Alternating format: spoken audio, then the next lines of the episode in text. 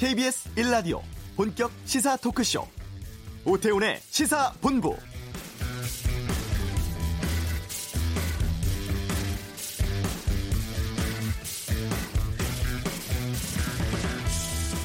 상륙 직전만 해도 역대급이라던 태풍 솔릭은 세력이 많이 약화돼서 이 시각 강원도 강릉 방향으로 빠져나갔습니다.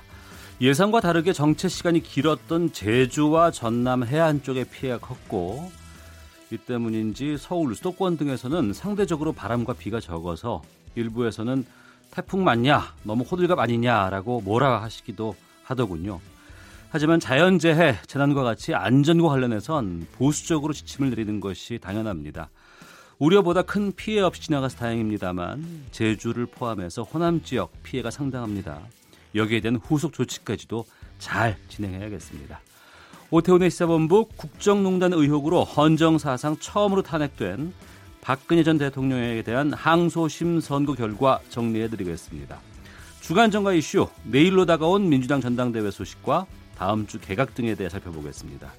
내외신 기자와 함께하는 와치독 감시견은 통계를 다루고 있는 언론의 엇갈린 시선 짚어보고 아시안게임의 이모저모 새 코너 최동호의 관전 포인트를 통해 듣겠습니다. KBS 일라디오 오태훈의 시사본부 지금 시작합니다.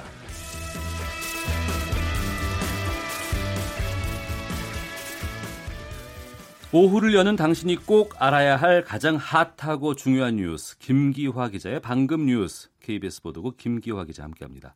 어서 오십시오. 안녕하세요.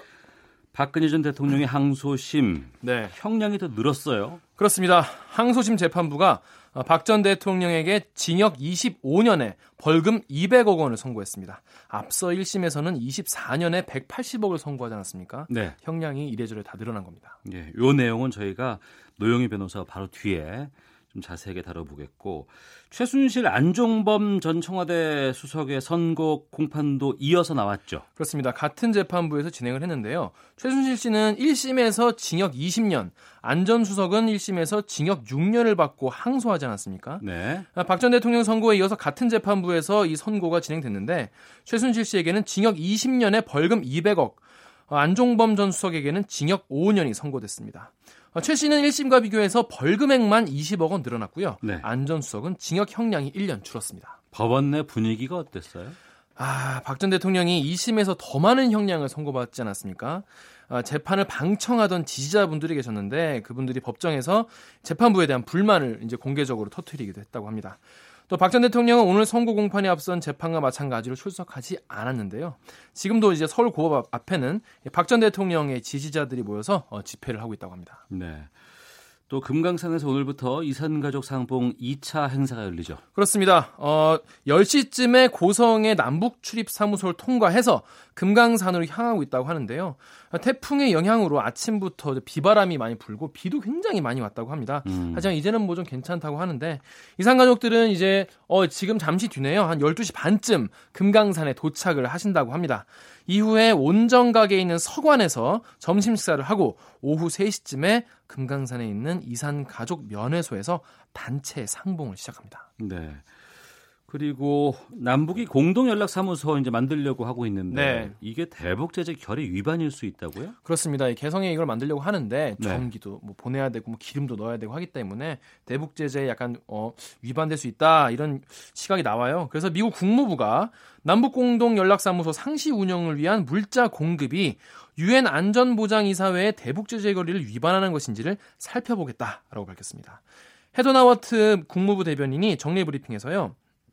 이게 위반이냐 이렇게 기자들이 물어보니까 이게 위반인지 아닌지 분명히 들여다보겠다라고 답했습니다. 하지만 이어서 우리는 남북이 어, 공동 연락사무소 개설에 대해 이야기하고 있다는 것은 확실히 알고 있다라면서 문재인 대통령이 남북 관계 개선이 북핵 해결과 별개로 진전될 수는 없다. 그러니까 같이 가야 된다. 네. 이런 말을 했다라면서 한미 한 한국, 일본 이런 동맹국들과 긴밀하게 협력하겠다라고 밝혔습니다. 네. 이 폼페이오 미 국무장관 다음 주에 북한 가네요. 그렇습니다. 확정됐습니다. 4차 방북 일정인데요. 세부적인 논의 일정은 밝히진 않았습니다. 하지만 미 국무부가 이번에 김정은 위원장 면담 계획은 없다고 밝혔어요. 안 맞나요? 그렇습니다. 이게 정말 양측의 기싸움 정말 장난 아니지 않습니까? 음. 이번에 그런데 폼페이오 장관 방북을 앞두고 5개월 동안 그동안 공석이었죠. 네. 미 대북 정책 특별 대표 인선이 이루어졌습니다. 예. 그동안 공석이었던 것 같은데 누가 됐습니까? 아, 이 그동안 이 조셉윤 대표가 굉장히 사실 북한 통이었는데 네.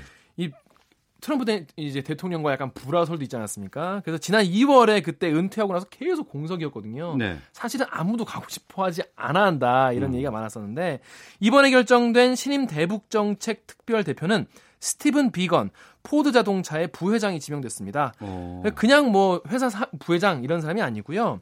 부시 행정부 당시에 어, 라이스 NSC 보좌관의 참모로 활동하는 등 이 안보 분야에는 굉장히 경험이 많은 보수 성향의 인사입니다. 어, 비건 지명자는 다음 주에 폼페이오 장관 방북에 동행을 하는데요. 네. 뭐 임, 서, 선임 되자마자 바로 이런 중요한 임무를 맡게 되는데 음. 폼페이오 장관의 다음 주 방북 때 핵신고 그리고 이 종전 선언을 놓고 북한과의 어떤 접점 찾기에 주력할 것으로 어, 예상이 됩니다. 3차 방북 때는 사실 갔다 와서 별게 없었잖아요. 예. 그래서 빈손 논란이 많았는데 이번에는 뭔가 좀 가시적 성과를 가지고 와야 되지 않겠냐 이런 얘기 나오고 있습니다. 어, 이번에 만약에 비핵화과 관련된 좀 진전된 합의가 이루어진다면 다음 달 열리는 뉴욕에 뉴욕에서 열리는 유엔 총회에 2차 북미 정상회담 열릴 가능성이 높아진다는 관측도 나옵니다. 다시 말해서 김정은 위원장이 미국을 방문할 수도 있는 겁니다. 예. 어, 소득의 양극화가 계속되고 있다라는 또 통계도 어제 좀 알려드렸었는데 네. 어, 정부의 소득주도 성장과 관련해서 여야 간에 지금 여러 가지 공방이 계속되고 있다고요. 그렇습니다. 먼저 김성태 자유한국당 원내대표가 포문을 열었는데요. 오늘 열린 오늘 회의에서 이번 한국당이 이번 정기국회에서 한 놈만 패겠다 이렇게 얘기했습니다.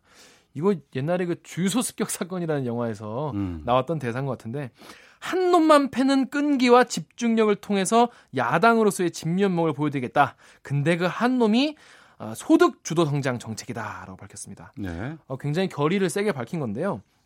정부가 그동안 곡간 헐어서 잔치하고 뜯어먹을 생각만 하고 있다라면서 어, 일자리 예산에, 예산에 대한 특별 감사를 해서라도 소득 주도 성장에 대한, 성장에 대한 폐단을 짚어나가고 문재인 정권이 더 이상 나라 경제를 망치지 않도록 바로잡겠다라고 밝혔습니다. 네.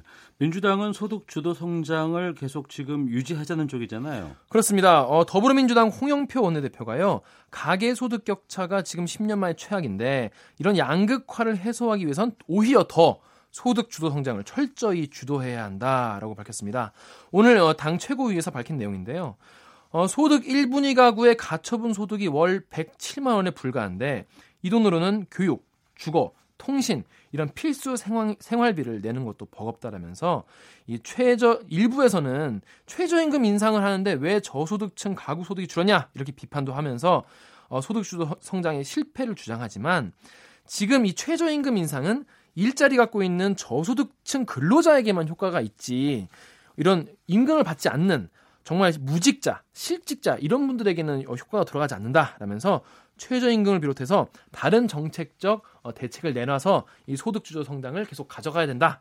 이렇게 강조했습니다. 네, 드루킹 댓글 조작 사건 수사해온 허위범 특별검사팀 오늘 수사 끝나네요. 그렇습니다. 내일이 휴일이기 때문에 오늘 끝나는데요. 이르면 오늘 어, 김경수 경남도지사를 드루킹 댓글 조작 활동에 공모한 혐의, 컴퓨터 등 장애 장애 업무 방해 혐의로 불구속 기소합니다.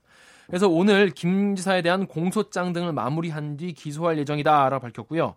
특검은 2016년 11월 9일 드루킹 김동원 씨가 김 지사에게 댓글 조작 프로그램인 킹크랩 시연회를 열었고 김 지사가 이거를 사, 용하는 것을 허락했다라고 특검은 보고 있습니다. 또 김 지사가 드루킹과 공모해서 2016년 12월부터 올해 2월까지 7만 5천여 개의 기사에 달린 댓글 118만 개에 8,800여만 번의 호감, 비호감, 그러니까 좋아요, 싫어요 이런 클릭을 부정으로 했다라고 보고 있습니다. 예, 그런데 특검이 지금 김 지사가 이런 댓글 조작 활동의 대가로 드루킹 측에 이 샌다이 총영사직을 제안했다 이런 공직선거법 위반 혐의가 있지 않습니까? 네. 이것도 함께 적용할지는 최종 검토하고 있는 것으로 전해졌습니다. 아, 이와 함께 구속 상태인 드루킹 일당 그리고 드루킹이 이끈 경제적 공진화 모임의 핵심인 도모 윤모 변호사를 댓글 조작 활동의 공범으로 기소할 계획입니다. 네. 김기화 기자였습니다. 고맙습니다. 고맙습니다. 이 시각 교통 상황 듣겠습니다. 교통정보센터의 김미영 리포터입니다. 네, 교통정보입니다. 오늘 태풍 소식에 차를 가지고 나오지 않은 분들이 많은 것 같습니다. 평소보다 도로 많이 여유로운데요. 그래도 아직까지 일부 빗길 구간도 있는 만큼 빗길 지역 지나실 때 20% 정도 감속하고 차간 거리도 넉넉하게 두고 이동하시기 바랍니다. 서울시내 간선도로 일부 짧은 정체 구간이 있지만 대체로 흐름은 괜찮습니다. 다만 올림픽대로 공항 쪽으로 쭉 원활하다가 여의도 구간에서 정체 만나게 되는데요. 사고 때문입니다. 고속도로에서도 교통량 자체가 많은 편은 아닌데 사고 구간들이 곳곳에 있어서 주의가 필요합니다. 서울 외곽순회고속도로 판교 일산 쪽 장수 1차로에서 사고 처리하고 있는데요. 2km 구간에서 밀리고 있습니다. 그리고 서해안고속도로 서울 쪽 전남권 무안 부근에서도 승합차 사고 처리 중이고요. 남해고속도로 순천 쪽 창원 2터널 부근에서도 1, 2차로 막고 화물차 사고 처리 중이라서 창원 분기점부터 막히고 있습니다. 중부내륙고속 고속도로는 창원 쪽으로 충주 분기점 부근에서 있었던 사고 처리는 마무리됐지만 감곡 부근부터 6km 구간 정체는 남아 있습니다. KBS 교통정보센터였습니다.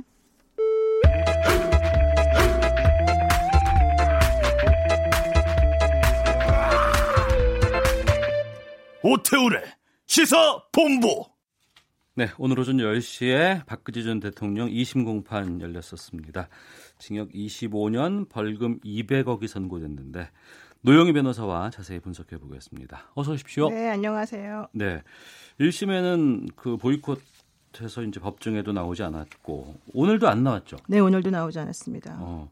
그 1심은 TV 생중계를 했던 것으로 기억을 하는데 이번에는 그게 없었던 것 같아요. 네, 어차피 피고인이 출석하지 않을 것이 예상됐고 예. 1심과 달리 쟁점이 어느 정도 정리가 된 상태였기 때문에 음. 굳이 그렇게까지 하지 않아도 된다라고 판단을 한 것 같은데요. 네. 사실은 이제 불출석하고 그동안 재판을 보이콧했던 것이 음. 이번 재판에서 1년을 더 올라가게 만든 요인이 아니었나. 왜냐하면 어. 재판부가 마지막에 뭐라고 얘기했냐면 예. 정당한 이유 없이 법정 출석을 거부하고 어. 국정농단 사태와 관련된 진실이 밝혀지길 기대하는 국민의 마지막 여망을 철저히 외면했다. 예. 이렇게 말했거든요. 그 어. 얘기는 재판에 출석하지 않고 보이콧한 것이 매우 괘씸하다. 이런 음. 의미로 들립니다. 예. 어, 1심과 비교해 봤을 때 1심은 징역 24년, 벌금 180억 원이었는데 형량과 금액이 더 늘었어요. 네, 징역이 1년 늘었고요. 25년이고요. 벌금은 200억 원으로 됐는데요. 음. 이것 때문에 이제 최순실 씨도 똑같이 벌금이 늘어났습니다. 네. 네. 2심에서 이렇게 늘어나게 된 것은 뭐 이제 조금의 그런 유무죄 판단이 갈린 부분도 하나 있지만 가장 큰 것은 그 삼성그룹에서 동계 스포츠 영재센터에 지원한 금액이 16억 2,800만 원 있었거든요. 유소년 스포츠센터인가요, 그게? 동계 스포츠 영재센터. 아, 예, 예. 예, 그 스포츠센터에 지원했던 돈을 예전에는 어, 뇌물로 인정하 지 않았다가 네. 이번에는 인정을 했습니다. 그래서 어. 전체적으로는 200, 20억 가량이 늘어났습니다. 그러니까 그 동계 스포츠 영재센터에 대한 후원금 그렇죠. 그 여부가 이제 2심에서 이제 바뀐 건데 왜 바뀐 거예요? 어, 기본적으로 뭐라고 얘기를 하고 있느냐면은 그 삼성에서는 이재용 부회장이 그 영재센터 지원 관련해서 이게 정상적 공익 적인 단체가 아니라고 하는 걸 알면서도 지원을 해준 것이다. 네. 그리고 이 영재 스포츠 센터라고 하는 것은 지원 대상과 규모, 방식 등이 매우 구체적으로 특정되어 있었었다. 음. 그리고 삼성에서 그냥 뭐 이런 그 공익센터에 원래 지원해줄 때는 좀 따져보고 원래 지원을 해줘야 되는데 네. 따지도 따지지도 묻지도 않고 그냥 지원해줬다. 어. 이거는 영재센터 지원이 그 삼성의 이재용 부회장의 승계 작업과 관련돼 있는 네. 그런 대가 관계가 있다라고 인정했기 때문이다. 이런 어. 식으로 판단을 한 겁니다. 인정을 했다라고 이제 말씀을 하셨는데 이번에 보면은 지난번에 많은 사람들이 그 얘기를 했었어요. 삼성과의 관계에 대해서는 대부분 문제가 나지 않았냐라고 했는데 이번엔 이 부분이 이제 좀 쟁점이었던 것 같은데 이재용 삼성전자 부회장과 박 전 대통령 사이의 승계 작업과 같이 묵시적인 청탁만 설립한다라고 얘기가 돼 있는데 네. 좀 묵시적 청탁? 이건 무슨 의미인가요? 그러니까 명시적인 청탁은 제가 이제 오태훈 우리 앵커님에게 네. 저좀 잘 봐주세요. 저에게 네. 뭐 뭐 뭐 해야 되니까 뭐. 전 항상 잘 봐드릴게요. 어떻게 지원해 주세요. 이렇게 정확하게 워딩을 통해서 말을 하는 걸 명시적 청탁이라고 하고요. 명시적이 있고. 예, 묵시적 청탁은 그냥 아무 말도 안 하는 거예요. 네, 그러면서도 네. 행동으로 상호간에 뭐 어. 연마시 중의 미소처럼 예, 이심전심의 예. 마음으로 서로간에 어. 한 방향을 향해서 이제 같이 갈 수 있었으면 묵시적 청탁으로 보는 건데 네. 그 재판부에서 이렇게 판단한 이유는 2015년 7월 25일 단독 면담을 사실 가장 중요하게 봤습니다. 아. 그 단독 면담 할 때 승계 작업 이그 진행 중이라고 하는 것을 이제 인식을 하고 있었었고 예. 또 하나는 그 삼성의 그 물산하고 제일모직 간의 합병에 대해서 음. 박근혜 정부가 우호적인 조치를 취한 직후에 그 면담이 있었었는데 네. 이후에 계속적으로 우호적인 조치가 유지가 되었다. 음. 그런데 삼성 이재용 입장에서는 최소한의 개인 자금을 사용해서 삼성 그룹 내에서 지배 구조를 그 개선하고 본인의 영향력을 행사하는 것이 매우 중요한 일이었다는 것을 알고 있었기 때문에 네. 박근혜 전 대통령도 그것을 충분히 이용해서 이재용 이재용 전 이재용 부회장하고 음. 그 만나는 과정 중에서 어, 이런 것들을 순서적으로 잘 해준 것이다. 네. 그러니까 명시적으로 이재용 부회장이 저 삼성그룹에서 이 승계해야 되니까 좀 도와주세요라고 말은 안 했지만 음. 말을 꼭 해야만 되느냐 어. 안 해도 안다 네. 이런 식으로 판단한 거죠. 그 명시적과 묵시적은 또 차이가 있죠, 확실하게. 음, 명시적 청탁이 있으면 사실은 입증하는 게 매우 쉽죠. 어. 그런데 어, 대부분의 경우에 이렇게 높으신 분들은 명시적으로 청탁 잘 안 합니다. 예. 이렇게 딱 눈을 쳐다보면서 어. 아시죠? 이제 이런 정도만 하는 건데 사실 삼성 같은 경우에는 워낙 이런 그 대관 업무가 발달돼 음. 있는 회사이기 때문에 직접적으로 말하는 경우는 거의 없다라고 제가 알고 있습니다. 네. 근데 이번에 미르나 K스포츠 재단에 대한 출연금은 부정청탁 아니라고 봤어요? 그거는 사실 부정청 부정청탁이라고 보고 만약에 그걸 유죄를 하게 되면요. 예. 삼성뿐만 아니라 그 재단에 출연한 다른 모든 대기업들도 다 같이 피고가 어. 피고인이 돼야 되는 거예요. 예. 그렇기 때문에 삼성에만 유독 그 미르나 K재단의 다른 회사들하고 마찬가지로 돈을 냈는데 음. 삼성만 굳이 어뭐 똑 띄어내 가지고 이쪽에서만 부정한 청탁이다라고 말하기는 곤란하죠. 네. 그러니까 부정한 청탁이라고 하는 것은 실질적으로 이제 제3자 뇌물이라고 하는 것하고 연결되는데 박근혜 전 대통령이 자기가 직접 받은 게 아니잖아요. 그렇죠. 미르나 K재단에 어. 돈을 낸 거잖아요. 그러면 네. 본인이 직접 안 받았는데 본인이 직접 받은 것하고 똑같다라고 말을 하기 위해서는 음. 부정한 청탁이라고 하는 것이 반드시 들어가야 돼요. 네. 근데 그 부정한 청탁이라고 하는 것을 사실 사실은 다른 모든 회사까지 다 인정을 해야만 미래케이 재단에 대해서는 그 성립이 되기 때문에 음. 그걸 인정하기 좀 어려웠던 거죠. 네. 그럼 이번 판결이 그 지금 이재용 부회장이 대법원 상고심 앞두고 있는데 그렇죠. 여기에 미칠 영향은 좀 어떻게 보세요? 어, 그건 좀 크다고 봅니다. 저는. 아, 커요? 예, 왜냐면은 그 이재용 부회장 같은 경우에 본인의 사건에서 1심에서 80여억 정도가 유죄로 인정이 됐다가 예. 2심에서 36억 원으로 이제 줄어들었어요. 예. 그랬는데 이번에 박근혜 전 대통령은 오히려 그 뭐 무죄였던 영재 스포츠 센터까지 해서 더 올라갔기 때문에 음. 본인에게도 사실 연결이 되거든요. 그렇다면은 네. 어, 이재용 부회장의 그 3심 재판에서도 그 부분이 사실은 다르게 판단이 될 수밖에 없어요. 그러면 음. A라고 하는 사람하고 B라는 사람이 서로 간에 이제 공범으로 같이 뇌물을 주고 받았는데 A는 무죄고 B는 유죄고 이렇게 나오면 안 되잖아요. 네, 그러니까 네 대법원 전원 합의체에서 아마 이 모든 것들을 총괄해서 서로 음. 1심, 2심이 달랐던 부분을 정리를 할 것 같고요. 예. 여기에 대해서 사실은 조금 또 하나의 변수가 있다라는 다른 사람들의 얘기가 있긴 합니다. 어. 변수라고 하는 게 무엇이냐 하면 뭐 이거는 이제 정확하지 않습니다. 그냥 걱정하는 건데요. 음. 검찰 특검 측에서 걱정하는 건데 그 지금 현재 사법농단 관련해 가지고 법원하고 사실 특검하고 그러니까 검찰하고 좀 약간 대립하고 그렇죠. 있는 거죠. 예, 예. 그런 상황에서 지금 특검에서 가장 중요한 것이 국정농단 사건의 이제 마무리가 가장 중요한데 이것들을 모두 대법원 전원합의체로 몰아 넣고 난 다음에 음. 검찰이 사법농단 관련해서 법원을 얼마나 압박하는지 이런 걸 좀 보면서 네. 좀 혹시 수위를 조절할지도 모른다라고 하는 우려를 한다는 거예요. 어. 그래서 사실 이제 그렇게 되면 안 되겠고 안 되죠. 당연히 네. 그렇게 안 되겠지만 예. 그럼에도 불구하고 그런 것들 때문에 혹시라도 문제가 생길 거라는 얘기도 있어서 음. 좀 예의 주시해야 된다 이런 얘기도 있습니다. 네. 그 최순실과 안종범 전 청와대 정책조정수석의 선고 공판 결과도 좀 말씀해 주세요. 그렇죠. 그 최순실 씨 같은 경우에는 1심에서 나왔던 징역형 그대로 사실은 판단을 받았습니다. 징역 20년 받았고요. 네. 근데 벌금은 180억 원에서 20, 억 늘어난 200억 원. 음. 이거는 박근혜 전 대통령하고 똑같기 때문에 당연히 네. 금액이 늘어날 수밖에 없어요. 음. 그리고 72억 추징금은 이제 그대로 놔뒀었던 것이고요. 네. 안종범 씨 같은 경우는 5년의 징역형 그대로 선고됐습니다. 음. 그 이번 판결이 글쎄 어떻게 보세요? 이번 판결 뭐 적당하게 나온 것 같다라고 볼 수도 있을 것 같기도 하고 또 음. 앞으로 일정도 좀 전해주시고. 저는 사실은 매우 잘 판단하신 것 같다라고 생각을 하고요. 특히 예. 이제 부정한 청탁이라고 하는 것하고 묵시적 청탁, 포괄적 승계라고 하는 작업이 과연 현안이었냐 아니었냐라고 하는 것을 재판부에서 좀 간단 명료하게 잘 정리를 해준 것 같아요. 네. 그리고 그 동안에 서로 다르게 판단되었던 여러 가지 것들을 이번에 조금 정리를 해주려고 노력했던 것 같고, 음. 그래서 대법원에서 전체적으로 이제 확정 판결이 나야 되겠지만 네. 어떠한 방향으로 이 판사님들이 생각하고 있는지 법리를 어떻게 적용해야 할 것인지에 대해서 어느 정도는 좀 방향성을 제시해 준 게 아닌가 그런 생각이 조금 듭니다. 네, 대법원까지 가고 안 가고는 이거 어떻게 돼요? 어, 지금 이거는 사실은 검찰만 항고한 거잖아요. 항소한 예, 예, 거잖아요. 예, 그리고 예. 박근혜 전 대통령은 당연히 상고 안 할 겁니다. 이번 예. 결과가 나와도 예. 그렇다면은 검찰 입장에서는 미리나 K 재단에 대해서 사실은 본인들이 주장했던 게 안 받아들여진 셈이어서 어. 이것을 여기서 끝을 낼지 네. 아니면은 한 번 더 상고를 할지 음. 그거는 검찰이 지금 판결문을 제대로 읽어본 다음에 판단하겠다라고 네. 얘기를 하는데 어쩌면 상고심까지 안 갈 가능성도 사실은 조금 있어요. 그렇죠. 네, 왜냐하면은 검찰 입장에서는 어쨌든 간에 징역이 늘어났고 음. 벌금이 늘어났기 때문에 네. 또 어느 정도 성과는 있었던 거거든요. 음. 그렇기 때문에 이걸 괜히 뭐 질질질 끌면서 힘들게 하느니 네. 어차피 미리나 K재단이 인정이 안 될 가능성이 높다면 여기서 정리하겠다라는 생각 가질 수도 있는 거죠. 2주 정도 걸리나요? 네, 보통 이제 판결을 받은 날로부터 일주일 안에 음. 그 상고할지 항소할지 이런 것들을 결정해야 되는 건데요. 네. 아마 도 그 검찰에서는 판결문을 오늘 이제 받아서 검토를 음. 한 다음에 3, 4일 정도 후에 상고할 할지 말지를 정확히 결정할 것 같습니다. 알겠습니다. 그리고 이제 의미 있는 뭐 좀 많은 관심을 끌고 있는 판결이 하나 더 있어서 이거 좀 여쭤볼게요. 문재인은 공산주의자라는 발언으로 기소됐던 그 MBC 이사장이었죠. 고영주 네. 전 박문진 이사장이 1심에서 무죄로 선고받았어요.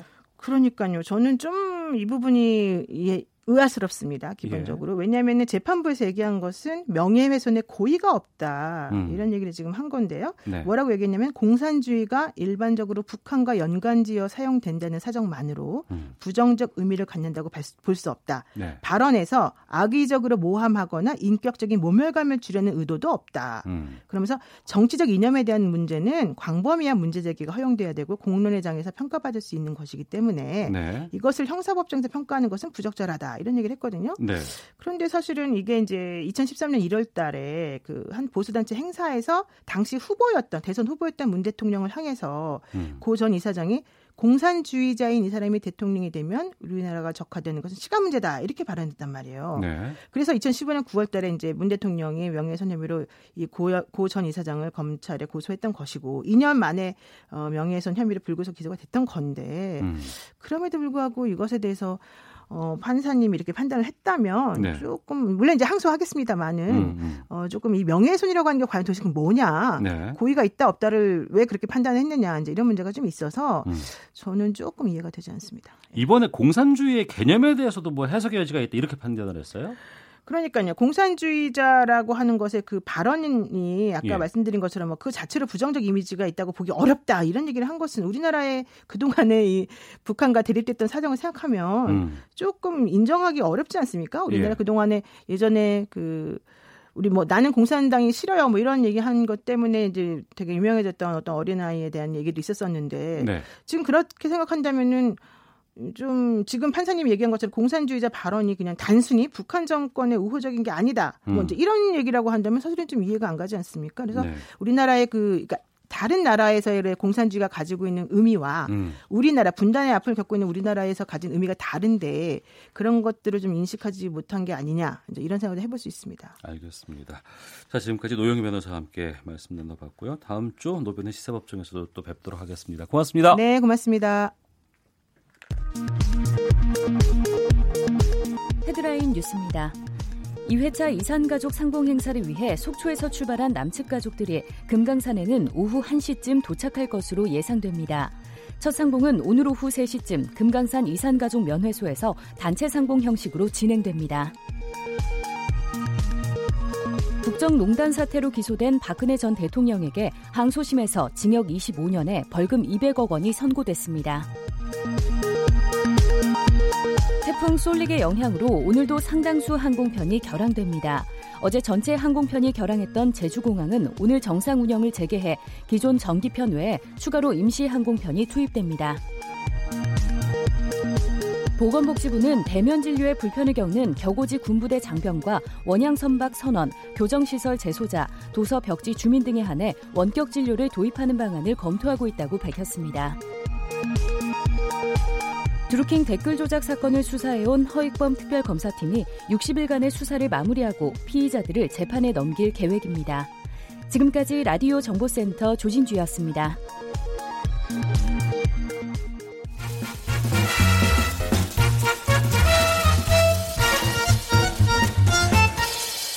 오태훈의 시사 본부. 네, 매주 금요일 한 주간의 정치 소식을 정리하는 정가 이슈 코너 시간입니다. 정치 평론가 이승원 씨와 함께합니다. 어서 오십시오. 네, 안녕하세요. 예, 더불어민주당의 대표를 선출하는 전당대회가 내일입니다. 벌써 그렇게 됐어요? 네. 예, 오늘 24일, 내일 25일. 음. 맞습니다. 선출을 코앞에 두고서 후보자들 간의 난타전으로 흐르고 있어요? 네. 이 기본적으로 이해찬 후보는 경험과 연륜, 그리고 음. 김진표 후보는 경제, 그리고 네. 송영길 후보는 세대 교체. 그렇죠. 네. 나는 젊다. 뭐 이런 걸로 이제 이슈를 잡고 선점해 가려고 노력을 했는데요.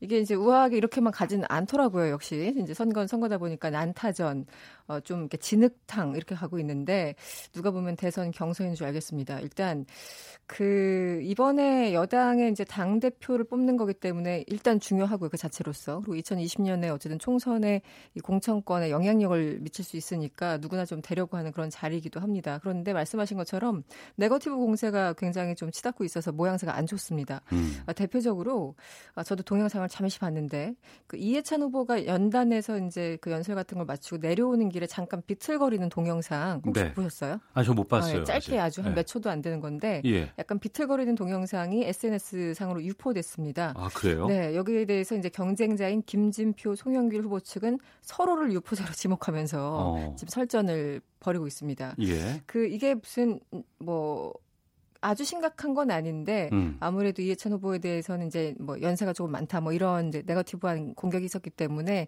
그 그것과 이 동영상이 약간 맞물리면서 어. 약간 부정적인 효과를 주는 것 같긴 해요. 그래서 예. 한마디로 그 상대 누군진 모르겠지만 상대 진영에서 어, 이해찬 후보의 약점으로 꼽힌 건강 문제를 겨냥해서 이런 거 올린 것이 아닌가 이런 의혹이 제기되고 있습니다.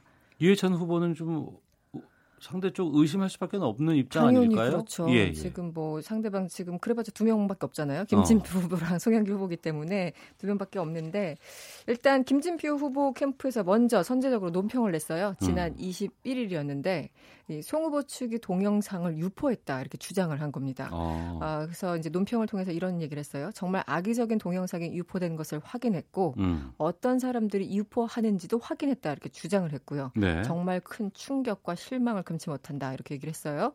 그러자 송영길 후보 캠프에서도 가만히 있을 리가 없잖아요. 음. 즉각 논평을 통해서 또 반발했어요. 아, 우리는 김진표 후보 지지자들 사이에서 확산한 것으로 알고 있다. 김 후보는 조급함을 네거티브로 돌파하지 말아달라 이렇게 서로를 비난하고 있습니다. 네. 여기에 대해서 이해찬 후보 반응을 내놨습니다. 대응할 가치가 없다. 이렇게 반응을 내놨고요. 아, 과거 고문 후유증으로 인해서 걸음걸이가 좀 불편할 뿐이지 음. 건강과는 무관하다. 이렇게 어, 건강 이상설을 일축했습니다. 아, 이 밖에도 후보 간 공방은 이제 각종 여론조사를 두고도 굉장히 이어졌는데 권리당원 투표가 지난 20일부터 22일 까지 진행됐거든요. 네. 그렇기 때문에 이제 사실은 그 전후로 해가지고 굉장히 신경전이 치열해지고 있는 그런 상황입니다. 네. 음. 전당대회를 앞두고 이제 태풍이 좀 세지 않을까라는 뭐 그런 얘기가 있었거든요. 네, 이것 네. 때문에 좀 많이 촉각을 곤두세웠다면서요? 그 지금 보니까 뭐 서울을 좀 비껴나가는 듯한 그렇게 아니요, 거의 다 빠져나갔어요. 거의 다 빠져나가는. 예, 어, 예. 그래서 굉장히 저도 어제 밤에 긴장했었거든요. 그래서 음. 어제 이제 기사를 읽다 보니까 민주당에서 이 날씨 한마디로 태풍 변수 때문에 우리 음. 전대 좀 영향을 미치는 거 아니냐 이런 얘기가 있었어요. 네. 어, 실제 23일 예정됐던 마지막 지상파 TV 토론 어, 후보들 간의 합의로 전격 취소가 됐고요. 어. 막판 선거 운동도 차질을 빚었습니다. 어, 그리고 이제 어제 현재로 봤을 적에는 제주를 비롯해서 이제 대의원들이 상경에 어려움을 겪을 수 있잖아요. 뭐 이렇게 그렇죠. 예, 비행기가 예, 예. 안 뜨고 어, 제주공항에 몇만 명 묶여 음. 있었잖아요. 음. 그렇기 때문에 이 대의원들 상경하는데 어려움이 있는 것은 아니냐 이런 우려도 있고 참석을 할 수 있는 교통수단이 있다고 하더라도 아무래도 지자체 장들이나 이런 분들은 지역을 일단 신경 써야지 투표하러 음. 이제 가면은 좀 욕 먹잖아요. 네네. 그래서 여러 가지 조금 어려움이 있을 것이다라고 어, 예상을 했는데 일단 내일 올림픽 체조 경기장에서 전당대회가 예정대로 열릴 것으로 보이고요. 뭐 다들 무사히 치러지기를 바라는 그런 상황입니다. 예, 지금 네. 상황으로 보면 크게 뭐 문제가 될 것 같지는 않고 요. 그렇죠. 예. 네. 자 그리고 청와대가 야권 인사를 내각에 참여시키는 협치내각 구상 음. 이건 뭐 사실상 무산됐다고 밝혔다면서요? 그렇죠. 스스로 시인을 했어요. 어. 물론 기자들이 물어서 대답을 한 거지만 정확하게 한 달 전이었어요. 지난달 23일 이 협치에 대해서 처음으로 청와대가 이제 언급을 한 겁니다. 아, 그래서 아무래도 이제 국정 운영을 원활하게 수행하기 위해서는 어, 뭐 핵심은 사실은 야권에 있는 뭐 의원을 한두 명이라도 입각시키는 이제 그런 안을 어, 좀 구상을 했던 것 같은데요. 네. 어, 어제 청와대 김의겸 대변이 정례 브리핑을 가졌고 아, 기자들이 이제 질문을 하니까 이 협치 내각에 대해서 큰 흐름으로 봤을 때 지금은 어려워진 것이 아닌가 싶다 이렇게 답을 했어요. 그러면서 제안을 그러니까 협치 내각을 우리가 제안을 했는데 상당 시간이 흐르지 않았는가 음. 그간 각 당에서 보여온 반응들도 있다 이렇게 얘기를 했습니다. 뭐 직접적으로 언급하지는 않았지만 사실상 물 건너 갔다 이런 얘기고요. 네. 어, 실제 기억하시겠지만 지난달 23일에 이제 협치 얘기가 청와대에서 처음 나왔을 때 자유한국당, 바른미래당 다들 이제 국면 전환용이다, 꼬문수다 이렇게 비판을 했던 그런 상황입니다. 네. 네. 아무래도 이르면 다음 주에 이제 한 서너 개, 뭐 많게는 음. 다섯 개 정도 네. 어, 장관에 대한 개각 발표하지 않을까 많은 쪽에서 지금 예상을 하고 있습니다. 네. 어디 어디 부처가 거론되고 있어요? 이 부처를 걸어놓으면 여기 해당 장관들 굉장히 기분 나쁠 것 같은데 음. 예, 일단 가장 언론에 많이 나오는 곳은 교육부가 거론되고 있고요. 네. 여성가족부, 환경부, 뭐 고용노동부 이렇게 거론이 되고 있어요. 네. 어, 이제 고용노동부 같은 경우 아무래도 요즘 경제 지표, 고용 문제가 있으니까 그런데 사실 이런 게 구조적인 문제이기 때문에 한 장관한테 이제 책임을 묻기도 그렇고 환경부는 또 왜 그런가 했는데 예전에 음. 뭐 종량제 뭐 봉투 뭐 이런 거 쓰레기 봉투 뭐 이런 비닐 이런 거 때문인가 하시는 분 있는데 아니 뭐 미세먼지 여기에 대해서 대응이 조금 소홀했다 뭐 이런 음. 비판이 있다고 하고 네. 정현백 그 여성가족부 같은 경우는 지금 이제 성문제들을 굉장히 미투 음. 운동부터 해가지고 해화역 어, 집회 등등 뭐 여러 가지 있지 않습니까? 이슈들이 거기에 대해서 대응을 못했다. 그런데 하나하나 그런 이슈들을 들어보면은 이 부처 장관이 모든 걸 다 할 수 없는 구조적인 문제가 분명히 있습니다. 네. 그럼에도 불구하고 저의 그리고 많은 분들의 관심은 국방장관이죠, 사실은. 아, 송영무 국방장관. 예, 송영무 국방장관. 네. 어. 어, 계엄령 계획을 짰었던 이른바 그 기무사 뭐 실행 문건 그것을 보고 봤 듣고도 한마디로 그냥 덮었다. 뭐 음. 방치했다라는 의혹을 받고 실제 또 국회에서 그때 뭐 대령하고 뭐 설전을 벌이면서 네네. 네. 굉장히 리더십에 타격을 받지 않았습니까? 아, 그래서 아무래도 이제 그 영순이는 국방장관이 아닌가 이런 얘기는 참 오래 전부터 나왔던 건 사실이에요. 음. 근데 참 미묘한 흐름이 청와대도 그렇고 여권도 그렇고 어, 더불어민주당의 지도부나 혹은 그 계엄령 문건을 직접 폭로했던 이철희 의원 같은 경우도 네. 송영무 장관을 좀 보호하는 그런 멘트들을 많이 그동안 날렸거든요. 그래서 음. 어, 이 정도쯤 되면 국방장관에 대해서 여권이 먼저 비난을 할 것 같은데 네. 그래서 이게 속내가 어떤 것인가. 음. 어, 그래서 결국은 국방 개혁을 맡길 만한 적임자가 정말 없기 때문에 조금 뭐 부족하더라도 송 장관한테 맡기려는 것은 아닌가 여러 가지 관측이 나와서 사실은 이번에 가장 어, 포인트, 어, 관전 포인트는 네. 국방장관이 경질되느냐 마느냐 이 부분이 아닐까 싶습니다. 네. 예. 경질하는 것도 그렇습니다만 올 사람을 또 찾는 게 또 쉽지 않지 않을까 그러니까요. 싶기도 해요. 지금 상황에서는. 네, 특히 이제 기억하시겠지만 국방장관 우리 청문회 때 이제 돌이켜 보면 당시에 이제 아무래도 육군 빼고 뭐 해군 공군 중에서 구하려다 보니까 사람의 어떤 그 범주가 굉장히 인력풀이 음. 한정됐었고 어, 송 장관한테 참 죄송한 얘기지만 다른 사람들 아니 뭐 죄송한 얘기는 아니군요. 다른 사람들과 비교했을 때 그나마 낫다. 음. 뭐 이렇게 평가를 받았기 때문에 근데 그럼에도 불구하고 인사청문회에서 불거진 여러 가지 좀 소음들이 있었던 건 사실이죠. 어, 그래서 이번에 이제 몇 개 자리가 교체되는지는 조금 더 봐야 되겠지만 어, 이번에도 또 이제 협치 내각이 좀 무너지면서 무산되면서 이 또다시 국회의원들을 입각시키는 거 아닌가 이런 관측도 나오고 있어요. 왜냐하면 네. 인사청문회 거의 100% 통과되지 않습니까? 같은 음. 국회의원들끼리 서로 봐주기를 하니까. 아, 그래서 이제 지금 뭐 청와대나 더불어민주당 지지율이 조금 하락세를 가고 있기 때문에 어, 인사청문회에서의 어떤 좀 잡음을 최대한 차단하기 위해서 또 의원들 입각시킬 수도 있다 이런 음. 얘기들이 자의반 타의반 나오고 있습니다. 네. 네. 그리고 정부가 남북 공동 연락사무소 운영과 관련해서 유엔 안보리 제재 예외 신청을 하지 않고 음. 예정대로 개소한다는 방침을 세웠다고 했는데 네. 앞서 김기화 기자 방금 뉴스에서 이제 그 미국 쪽에 확인해 봤더니 이제 유엔 안전보장 이사회 이게 위반인지 아닌지를 살펴보겠다 이런 답을 했다고 해요. 네, 네. 이 내용 좀 전해 주세요. 네. 일단 이제 우리 정부 입장을 설명을 드리면 이런 겁니다. 어제 그 외교부 노규덕 대변인 정례 브리핑 내용을 그대로 전달해 드리면 좀 감이 오실 것 같은데요. 네. 일단은 미국 행정부와 긴밀한 협의로 개소를 추진하고 있다고 전제를 했고요. 음. 이 연락사무소에 대해서 이런 설명을 하고 있습니다. 이 연락사무소에 들어가는 모든 물자와 장비 그리고 전력 공급은 사무소 운영 그리고 우리 그러니까 남측 인원들의 편의를 보장하기 위한 것이지 아, 북한에 어떠한 경제적 이익을 주는 것이 아니기 때문에 이것은 대북 제재의 목적을 훼손하는 것이 아니다라고 판단하고 있다는 겁니다. 네. 예를 들어 이제 뭐 방 하나가 있으면 음. 전기가 필요하잖아요. 예. 등불 하나라도 켜놓으려면 형광등. 음. 그럼 전기가 들어가는데 북측 인원 이 있다가 끌 겁니까? 뭐 어쩔 겁니까? 거기 남측 인원 하나, 북측 인원 하나 이렇게 앉아 있을 텐데, 그러니까 예를 든 건데 음. 그러니까 결국은 이 개성공단 내에 그 설치되는 사무소 같은 경우는 좀 예외적으로 맞게 판단이 될 수 없어서 그리고 어. 대북 제재라는 건 근본 취지가 북한의 경제적 적인 이익을 주지 말자는 건데 이건 네. 사실 그런 것도 아니기 때문에 음. 그 근본 정신에 어긋나지 않는다라는 게 정부의 입장 같습니다. 네. 네. 그에 대한 입장을 국회에서 조명근 통일부 장관과 강경화 외교장관이 직접 밝혔다고요? 네, 확인도 했습니다. 일단 남북 공동 연락소 사무소는 기억하시겠지만 지난 4월 27일에 있었던 남북 정상회담 합의문 판문점 음. 선언에 들어간 내용 중 에 하나고 가장 네. 그 가시적인 성과 중 하나입니다. 어, 실제 청와대 고위 관계자는 어제 기자들한테 이런 얘기도 했다고 해요. 이 연락사무소 개설이 주권 국가의 문제다. 그리고 연락사무소가 제재 위반이라면 북한에 있는 다른 나라 대사관들도 다 제재 위반 아니냐 이런 논리로 반박했다고 하고요. 어. 어 말씀하신 것처럼 지난 21일 아, 국회에 출석했던 조명균 통일부 장관도 이 연락소 연락사무소 운영이 대북 제재 기본 대북 제재에 기본적으로 해당하지 않는다, 위반이다 아니다라는 판단 자체를 하지 않고 있다 이렇게 답변한 그런 상황입니다. 네, 네. 이 개성에 있잖아요, 이게. 네, 네, 개성공단 어, 내. 네. 남과 북이 공동으로 이제 같이 인원 이제 해서 어떻게 보면 연락사무소라는 게 일종의 작은 대사관인 그렇죠. 역할을 할 수도 있는 곳이잖아요, 그게. 실제 정부가 설명을 하고 있어요. 이제 이게 연락사무소는 앞으로 이제 끝 끝까지 간다면 대사관까지 가는 거겠지만 음.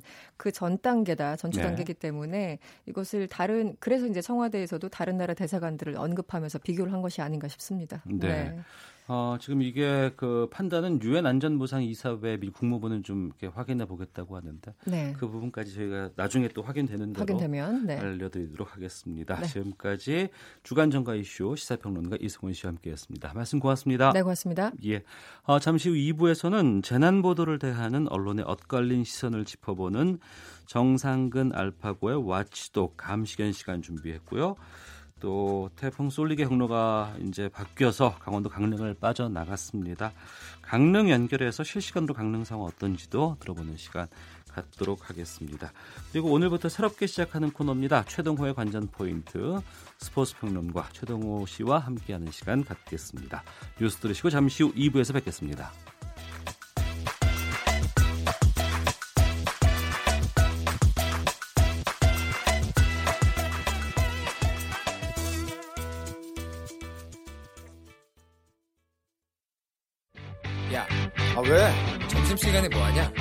자야지. 야 그러지 말고 이거 한번 들어봐. 아 뭔데? 지금 당장 라디오를 켜봐. 나른한 오후 깨울 시사 토크쇼. 모두가 즐길 수 있고 함께하는 시간. 유쾌하고도 신나는 시사 토크쇼. 오태훈의 시사본부 네, 매주 금요일에 함께합니다. 한 주간의 언론 보도를 분석하고 비평하는 시간 정상근 알파고의 와치독 감시견 시간인데요. 아, 정상근 전 미디어널 기자, 또 자만 아메리카의 알파고 신하 씨 외신 기자 두 분 나와 있습니다. 어서 오십시오. 예, 안녕하세요. 예. 먼저 최근에 조선일보와 한겨레가 통계와 관련해서 공방을 벌였습니다. 어떤 내용인지 정상근 기자가 좀 소개를 해주세요. 네, 그 사실 언론사가 이 자신의 지면을 통해서 이 서로의 사명을 거론하면서 네. 이 비판을 가하는 게 보기 쉬운 일은 아닌데 네. 최근 조선일보하고 한겨레 사이에 이런 일이 있었습니다. 이 문제는 통계였는데요. 이 성장률과 관련된 것이었는데 이 시작은 조선일보의 사설이었어요. 지난달 27일 사설에서 이 조선일보가 우리 경제가 2분기에 0.7% 성장하는데 그쳤다. 음. 그런데 한국보다 경제가 12배나 큰 미국이 2분기에 어, 무려 4.3% 성장을 내다보고 있다. 네, 이렇게 주장을 했습니다. 어, 그러자 이 지난 16일 한결의 안재승 논설위원이 이 통계 갖고 장난치지 마라라는 제목의 칼럼을 냈는데 네. 여기서 이런 지적을 했습니다.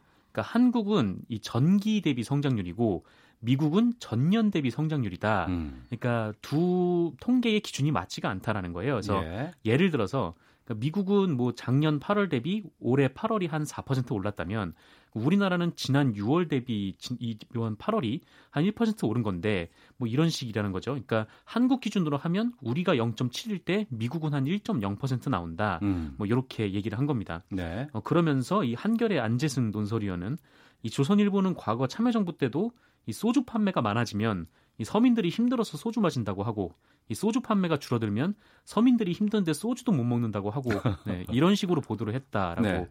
어, 직격탄을 날렸습니다. 음. 어, 그러자 이번에는 이 조선일보 최규민 기자가 21일에 재반박을 하는데요. 네. 근데 제가 봤을 때는 좀 그 해명이 약간 좀 이상했어요. 그러니까 한겨레에서는 이 미국과 한국은 기준이 다르다라고 음, 지적을 했는데, 다르다. 예. 네. 이 조선일보도 미국과 한국은 기준이 다르다 이렇게 해명을 한 겁니다. 예. 그러면서 이 통계 산출 내용보다 지금 한겨레가 지난 정부 때는 뭐 정부를 막 물어뜯더니 음. 이번에는 뭐 정부를 이른바 이제 쉴드를 친다 뭐 이렇게 일종의 이제 비꼬는 기사를 썼는데 네. 어, 그러자 이번엔 또 한겨레 안재승 논설위원이 아니 팩트를 얘기하는데 뭐 친정부 반정부가 거기서 왜 나오냐 뭐 이런 어. 취지의 기사를 또 써, 쓰기도 했었습니다. 예. 통계는 숫자고 통계는 이제 객관적인 수치 아니겠습니까? 네네. 근데 같은 수치를 보고 왜 이렇게 관점이 다를까요? 예, 통계가 아무래도 좀 객관적인 수치로 제공이 되기 때문에 이 네. 기자들이 기사를 쓰는데 참 좋아하는 면이 있습니다. 아무래도 음. 이 기사를 객관적으로 보이게 하니까요. 네. 어, 그런데 사실 이 통계라는 것도 이 해석의 영역이 상당해서 그냥 그것만 팩트라고 볼 수가 없는데 음. 이 대표적으로 이게 늘 따라 나오는 건데 여론조사 왜곡 논란이 늘 문제로 제기가 되잖아요. 네. 그러니까 문항 설계를 어떻게 하느냐에 따라서 뭐 결과가 달라지니까 뭐 여론조사에서 뭐 한 50%라는 수치가 나오면 그 수치가 나온 것은 사실이지만 이 질문을 이상하게 하면 그 수치가 사회 현상을 반영하는 건 진실이 아닐 수도 있는 음. 그런 면이 있지 않습니까? 네네. 또 이번에도 뭐 성장률 관련된 문제가 있는데 이 문재인 정부가 최근에 3% 성장률을 2.9% 전망으로 수정을 하지 않았습니까? 그때 뭐 많은 언론들이 뭐 불경기다, 불황이다, 음. 뭐 경제가 암흑이다 이렇게 비판을 쏟아냈는데 네. 뭐 그런 주장을 할 수 있는데요. 근데 다만 이 박근혜 정부 집권 마지막 연차에 이 성장률이 2.8%가 나오거든요. 음. 어, 그렇다면 뭐 문재인 정부 들어서 뭐 경제가 최악으로 치닫고 있다 이런 주장을 하게 되면 이건 진실이 아니게 되는 것이죠. 왜냐하면은 그 전년도에는 더 낮은 성장률이 나왔었기 때문에요. 음. 뭐 이런 식으로 좀 통계에 관련돼서 좀 여러 가지 논란과 문제가 제기가 되고 있는 상황입니다. 네. 상황에 따라서 사안에 따라서 어떤 보는 시각이 달라질 수 있는 걸 막기 위해서 우리가 뭐 KBS도 여러 가지 뭐 방송 제작 가이드라인이라든가 이런 것들이 있습니다. 네네. 지침처럼 이제 되고 있는 건데 알파오 기자 외신에서도 이 통계를 다룬 어떤 뭐 이런 가이드라인이나 일정 정도의 지침 같은 게 있을까요? 아니 사실 이거 작년에 하나 큰 사건이 있었고 예. 그 작년 작년에 이제 서양에서 있었던 그 큰 사건이 얼마 전에 한국에서도 언론에 나왔는데 사람들 모르니까 조작된 것에 한국 언론이 넘어갔어요. 이거 무슨 사건이냐면 예. 이제 그 트럼프가 트럼프 대통령. 예, 트럼프 예. 대통령이 중동 이민자들을 막는 법안을 이제 추진했었잖아요. 네. 그때 이제 물론 다음에는 반사들이 막았는데 음. 그 추진을 했을 때 에, 트럼프하고 트럼프의 직진들이 이러한 말을 했어요. 네. 봐봐요, 스웨덴 봐봐요. 음. 그 이제 대대적으로 이민자들을 받다 보니까 성폭행 올라갔어요. 이거 보세요. 이거는 통계입니다. 나는 진실을 말합니다. 자, 그 통계서를 보시면 갑자기 훅 올라가는 시점에는 네. 물론 에, 뭐라고 해야 되나 그 시리아 내전을 더 줬고 거길로부터 음. 이제 많은 에, 이민자들을 받는 시기이면서도 네. 동시에도 스웨덴에서 음. 성폭행을 규정하는 법안이 바꿨어요. 네. 예를 들면 A 양이 예, A 군이 B 양한테 성폭행을 일으킨 세 번이나 일으켰다면 한국이나 음. 일본이나 어디나 가면 이거 하나의 사건인데 네. 스웨덴에서는 그 횟수도 별개의 사건으로 계산하기가 시작했거든요. 아. 이제 법안이 바뀌었다 보니까 그러면 이제 원래 하나의 건수가 네. 여러 개의 건수로 딱 올라가는 거예요. 예, 예. 그리고 그렇게 따져 보면 도시별로 보면 음. 도시별로 보면 그 이민자들이 하나도 안 들어가는 도시들이 1, 1위, 2위, 3위고 이민자들이 들어가는 도시는 한 3위, 4위인데 네. 근데 사람들 그걸 안 보고 그 음. 통계를 그냥 대놓고 이렇게 보여드려다 보니까 다들 넘어갔거든요. 물론 네, 당연히 네. 미국에서 큰 반박이 일어났고 아 음. 통계를 가지고 장난치지 말라고 했는데 이런 사건들이 일어나요. 이제 그, 러면 거기서 언론의 역할이 뭐냐? 네. 언론이 그 통계를 제대로 된 시각으로 볼 수 있게끔 얘기를 그렇죠, 해줘야죠. 그렇죠. 거기에 네. 들어가는 네. 기준으로 설명해 드려야 돼요. 예, 예. 이 통계를 했을 때 계산을 했을 때 어떤 식으로 계산을 했는지를 명확히 써줘야 돼요. 네. 그 써주지 않으면 오해를 일으킬 수도 있어요. 음. 그러니까 같은 시점에 나온 스웨덴의 성 폭행, 성추행 예. 관련 데이터가 갑자기 급증을 했는데 네. 그건 내부적으로 본다 그러면 기준이 달라졌거나 이런 네. 상황들이 있었습니다만 그걸 무시하고 음. 갑자기 이민자 때문에 증가했다라는 예. 것을 예. 트럼프 대통령이 제시를 했다는 네. 거죠. 알겠습니다. 최근에 이런 통계 왜곡 사례가 우리나라에서도 좀 꽤 있을 것 같은데 정상훈 기자가 좀 소개를 해주세요. 네, 뭐 원전 여론조사가 있었는데 이것이 왜곡이다라는 비판이 있었습니다. 이게 음. 지난주 주말쯤인가요? 그때 조선일보에 나온 기사였는데 이게 한국 원자력 학회가 한국 리서치에 의뢰해서 실시한 설문조사 결과였는데요. 네. 이 결과를 보면 이 응답자의 71.6%가 원전을 찬성한다라고 음. 답이 나왔습니다. 어, 그런데 좀 이상한 게 이 불과 한 달 반 전에 한국갤럽이 그 원전 관련된 조사를 했었는데 그때는 원전 확대에 찬성하는 여론이 14%밖에 없었거든요. 네. 근데 너무 이제 확 뛰어버리니까 음. 좀 이상하다라는 생각이 든 거죠. 어, 그럼 왜 이런 결과가 나왔냐면 이게 문항 설계가 이상했다라는 겁니다. 그러니까 한창 더울 때 뭐 전력이 부족하다라는 기사가 쏟아지고 있을 때 이 전기 생산 수단으로서의 원자력 발전을 이용하는 것에 대해 어떻게 생각하십니까? 라는 음. 질문을 던진 거죠. 네. 어, 그러면 이 전기 생산 수단으로서 원자력 발전을 이용한다는데 뭐 찬성을 하는 사람들이 더 많지 않겠습니까? 음. 이거를 뭐 핵발전 핵을 핵을 만드는데 쓰는 건 아닐 테니까요. 뭐 그런 것도 있고, 그러니까 뭐 정확히 얘기하면 뭐 71%의 국민이 원전으로 전기를 생산하는 데 찬성한다 이렇게 하면은 보다 정확한 보도가 되는데 국민 71%가 원전을 찬성한다 음. 이렇게 해버리면은 요거는 좀 왜곡이다라는 거죠. 네. 이 최근에 또 자영업자 폐업률 통계도 논란이 됐습니다. 정말 많은 신문들이 뭐 자영업자 폐업률이 역대 최악이다. 10집이 열면 9집이 문을 닫는다. 뭐 이게 소득주도 성장, 뭐 최저임금 인상 때문이다라고 기사를 썼는데 네. 어, 그런데 보니까 2007년부터 2013년까지 계속 10집 중 9집이 문을 닫고 있는 상황이었던 거예요. 어. 이 자영업의 폐업률이 평균 90%를 계속 넘었습니다. 네. 어, 그리고 이번에 폐업률이 92% 정도였는데 그 이명박 정부 때는 94%, 뭐 94.5%, 93.8% 이렇게 나왔고 이 박근혜 정부 때도 91.8%를 찍었는데 어, 그러면 이 자영업자 폐업률이 최저임금 때문이다라고 하기가 모호해지는 그런 상황인 것이죠. 음. 어, 그런데 이제 이렇게 기사를 쓰는 부분이 좀 상당히 문제다 이런 지적도 나오고 있습니다. 네.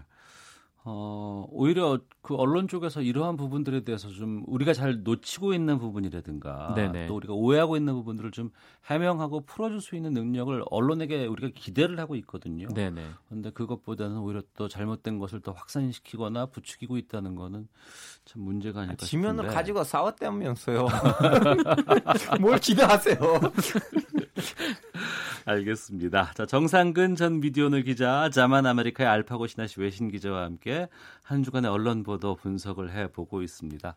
아, 다음 주제로 좀 넘어갈까 하는데요. 어, 태풍 솔릭이 서울을 비껴갔고 그리고 지금은 강릉 쪽으로 빠져나갔다고 합니다. 두 분도 이 태풍 관련된 보도 많이 보셨고 특보도 많이 좀 보셨을 것 같은데 두 분 피해는 없으셨죠? 네, 뭐 어제까지만 해도 굉장히 걱정을 했는데 네. 이뭐 태풍 진로도 바뀌고 음. 근데 뭐 태풍이 지나간 쪽에서는 여러 피해들이 있어서 음. 좀 그런데 이 수도권 쪽에는 그래도 영향이 크게 없어 가지고 뭐 개인적인 피해는 없었습니다. 터키도 태풍이 있어요? 거의 없어요. 그렇죠. 우리의 제일 큰 재난들은 주로 지진이에요. 어. 예, 우리는 지진이 너무 화끈하게 일어나는 몇 군데 있거든요. 예, 예. 그 이외에는 터키에서 그렇게 큰 뭐, 가끔씩 이제 홍수가 일어나긴 하지만 네. 그 이외에는 없어요. 음, 그거는 이제 비가 많이 와서 나는 네. 홍수고. 왜냐면 그 태평양 같은 뭐, 뭐 뭐라고 해야 돼? 화끈한 바다랑 접촉이 돼 있지 않고 흑해이나 지중해 제일 끝 부분이랑 돼 있으니까. 네. 음. 한국에서 그럼 태풍 겪은 적 있습니까? 저는 한국에서 아닌데 일본에서 겪었어요. 일본에서? 예, 예. 어. 그리고 피해도 있었어요, 나름. 어떻게 저는 그런 개념이 없잖아요, 머릿속에서. 뭐 예, 태풍이다, 예. 피해야 된다. 그래서 어. 일본에 갔었는데 한 달 동안 거기 지지하러 갔었거든요. 음. 그리고 그때도 이제 일본 엔화가 제일 올라가 있었던 시절이었어요. 모든 거 다 비쌌어요. 음. 저는 이제 뭐 그러한 특보도 들어서도 아무 신경 안 쓰고 그냥 옷을 빨고 다음에는 베란다에다가 깔아놨는데 건조하려고 집에 왔더니 다 날라갔었어요. 그랬군요. 찾지도 못하고 새로운 옷들 샀죠. 뭐. 그러니까 아무래도 이제 그 이렇게 언론사에 있다 보면은 태풍과 같은 재난 보도를 이제 전해될 시기가 많이 오게 되고 또 준비도 철저히 해야 되는데 외신 기자들도 이런 상황이 오게 되면 많이 바쁜가요? 어떻습니까? 외신 기자들은 이럴 때는 뭐 태풍이 있을 거다라는 처음에는 기사 하나 내, 내고 난 다음에는 음. 그거 사회에 어떤 영향을 미치는지를 보거든요. 예를 들면 네네. 한국 주민들하고 기상청의 관계라든가 음. 한국 주민들이 이제 뭐 태풍 오면 어떤 대비를 한다든가 음. 그런 식으로 뭐 이제 왜냐하면 외국인들이 뭐 태풍이 있어봤자 무슨 영향을 받겠어요. 네. 아, 안 사는데 음. 그거 이외에는 어떻게 대비를 하는지 거기서 뭔가 노하를 받을 수 있는지 그걸 가지고 기사를 씁니다 외신이. 네, 태풍 피해가 크게 일어나고 나면 네. 그 이후에 이제 어, 보도를 제대로 하지 못했다라고 질타를 많이 받은 적도 있었고 네네. 이번 같은 경우에는 저희가 이제 32시간 특별 생방송으로 해서 이제 어, 특보 체제를 운영을 했습니다. 다행히 이제 큰 피해는 없이 지금 지나가고 있는 상황입니다만 물론 제주와 호남 쪽에는 지금 큰 피해가 있기도 했었고요. 최근 재난 보도가 마, 많아지면서 언론사 간의 여러 가지 뭐 일화라든가 뭐 이런 것들이 좀 많이 나오고 있다면서요? 네, 그렇습니다. 뭐 특히 뭐 가장 상징적인 장면이었던 게 KBS의 박대기 기자가 네, 눈을 막, 막 눈을 맞고 아. reporting을 하는 장면이 유명해졌었는데 예, 예, 예. 어, 개인적으로 그 장면이 굉장히 명장면이었던 것은 눈이 이제 온몸에 다 쌓이지 않았습니까? 그렇죠. 다 쌓였는데 네, 박대기 기자의 이 byline이라고 하죠. 네네. 네. 기자 이름이 나올 때 밑에 이메일이 나오는데 waiting. 네, 이메일 주소가 waiting이어서 그게 좀 재밌는 부분이었습니다. 근데 예. 사실 이 정도는 좀 귀여운 수준인데 음. 사실 방송 기자들이 이 위험한 장면들이 정말 많이 봤었어요. 예. 그러니까 예전에 이 밧줄로 몸을 묶고 리포팅을 하잖아요. 이 태풍 같은 게 이제 몸이 날아갈 수가 있으니까. 음. 근데 그 밧줄을 목에다 건 기자도 본 적이 있었거든요. 목에요? 예. 네. 그거 더 위험해 보이잖아요. 그렇죠. 네. 그런 것도 있고 근데 어. 이번에 태풍 같은 경우에도 이 제주도에는 굉장히 바람이 많이 불고 좀 심각한 상황이었는데 그렇습니다. 예, 예. 이 지역에 있는 기자가 리포팅을 하다가 몸이 밀려나가지고 카메라 밖으로 나간 적도 있었고 음. 하여튼 이런저런 에피소드들이 굉장히 좀 많았습니다. 네. 이제 말이 부족하면 장면을 보이는 걸로만으로 음. 알아들으세요. 그런 아마 지지인가 봐요. 아무래도 이제 TV인 경우에는 저 뭐 저희가 이제 라디오 매체기 때문에 좀 다르지만 TV인 경우에는 뒤로 보이는 화면이 네네. 시청자들에게 주는 영향이나 임팩트가 상당하거든요. 네. 그래서 어, 좀 더 극적인 상황 쪽에 더 가고 싶어 하는 부분들도 있고. 하지만 그것보다 우선되는 거는 기자의 안전이고 또이 제대로 된 보도를 하는 게 중요하지 않겠습니까? 네. 선정적인 그렇습니다. 보도일 수도 있기 때문에.